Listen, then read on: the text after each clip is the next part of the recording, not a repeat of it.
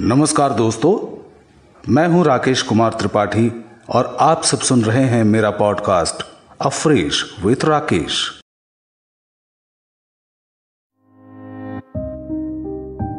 आज मैं आप सबको सुनाने जा रहा हूँ डॉक्टर अनुज प्रभात की कहानी, गिल्ट। ये कहानी डॉक्टर अनुज प्रभात के कहानी संग्रह नील पाखी से ली गई है। तो लीजिए प्रस्तुत है, गिल्ट।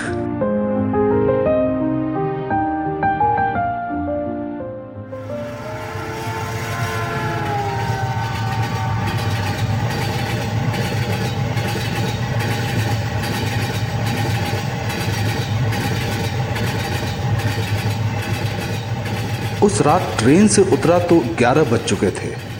अपने गाँव के लिए अगली गाड़ी सुबह चार बजे थी।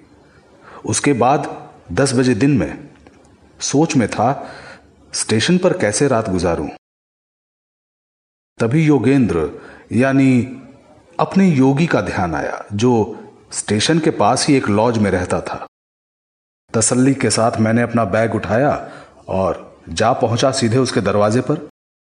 दरवाज़ा बंद था। मैंने कुंडी खटखटाई। उधर से पूछा गया कौन? मैंने कहा रमन, गाँव का।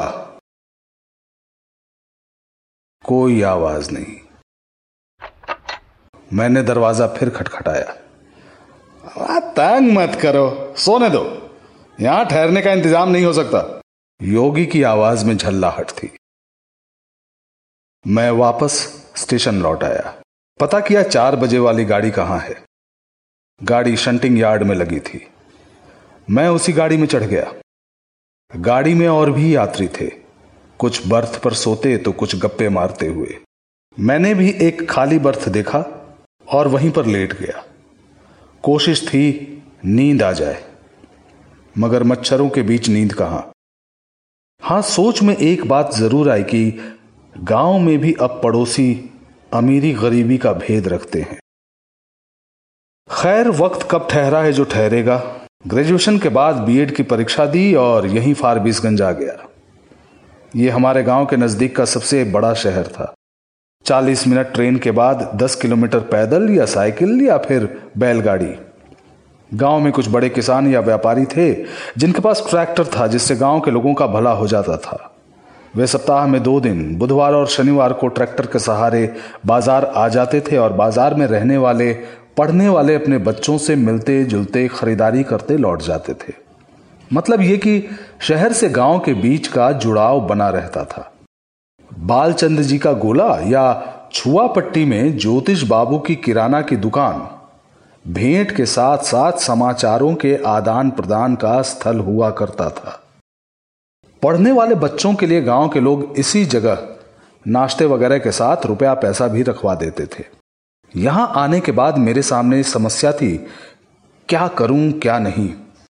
रहने के लिए जल्दी ही गाँव के जनसेवक माखन मेहता जी का मकान मिल गया, जिसमें पढ़ने वाले कुछ छात्र भी रहते थे। यह मार्केट से थोड़ी दूर, पावर हाउस के पास था। लेकिन मजबूरी थी, और कोई स्थान भी नहीं था। इसी क्रम में एक दिन सुबह सुबह जब जनसेवक जी के लड़के को अंग्रेज़ी गलत उच्चारित करते सुना तो मुझसे रहा नहीं गया। मैं उसके पास जाकर उसे पढ़ाने लगा। उस वक्त वे स्नान कर रहे थे। स्नान पूजा आदि के बाद वे मेरे पास आए और ट्यूशन पढ़ाने का सुझाव दे डाला। इसमें पहला ट्यूशन अपने ही बच्चों को पढ़ाने के लिए कहा। बाद में उन्होंने अपने संपर्क से मार्केट में कई ट्यूशन दिलवा दिए। मार्केट में ट्यूशन का परिणाम यह हुआ कि कुछ ही दिनों में मैं एक पॉपुलर टीचर बन गया।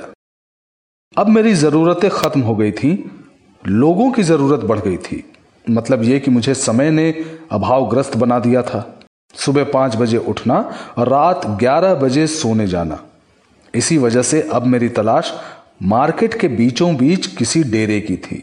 संयोगवश एक दिन एक छात्र नेता से मेरी भेंट हो गई। बातों बातों में उन्हें अपनी समस्या की जानकारी दी तो उन्होंने मुझे लॉज में एक रूम दिलवा दिया, जिसमें कभी योगी रहा करता था। और फिर एक रात तकरीबन एक बजे खट खट खट की आवाज़ के साथ मेरी नींद खुल गई। मैंने पूछा कौन? मैं यो, योगेंद्र योगेंद्र।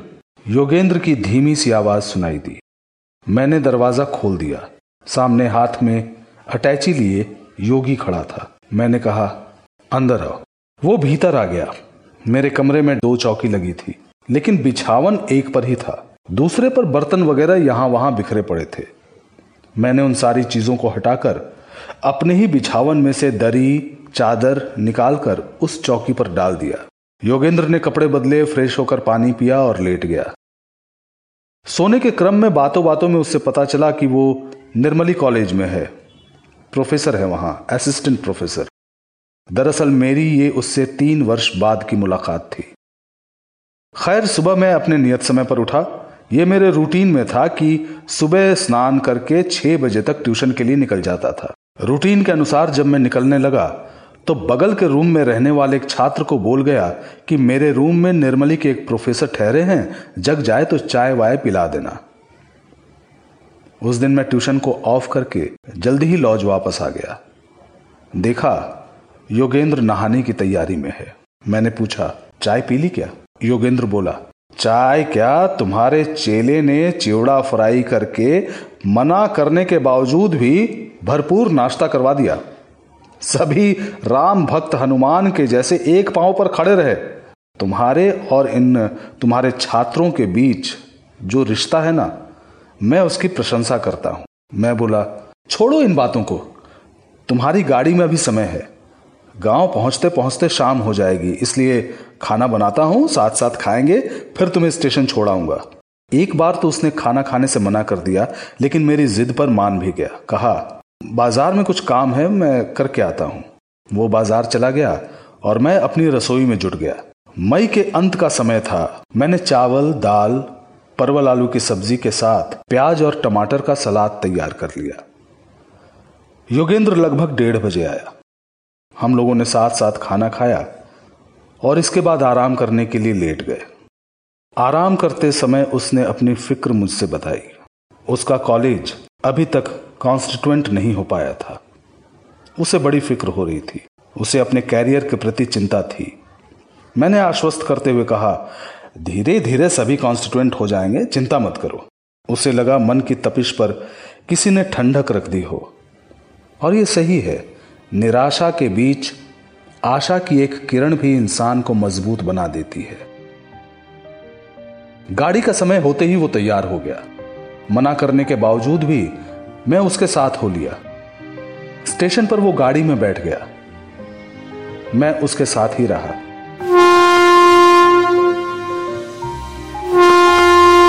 जब गाड़ी खुलने को हुई और मैं उतरने लगा तो उसने मेरा हाथ पकड़ लिया और बोला सॉरी यार। हो सके तो मुझे माफ़ कर देना। मैं नीचे उतर आया।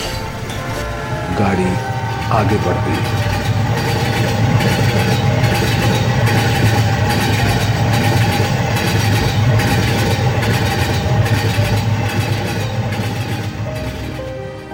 दोस्तों, ये कहानी आपको कैसी लगी? आपके कमेंट्स का मुझे इंतज़ार रहेगा। आप www.rakeshkumartripathi.hubhopper.com पर जाकर आप मेरे फेसबुक ट्विटर और इंस्टाग्राम पर मुझसे कांटेक्ट कर सकते हैं। ईमेल के द्वारा भी अपनी राय भेज सकते हैं। अगली बार एक और नई कहानी के साथ हाजिर होऊँगा। तब तक के लिए नमस्कार।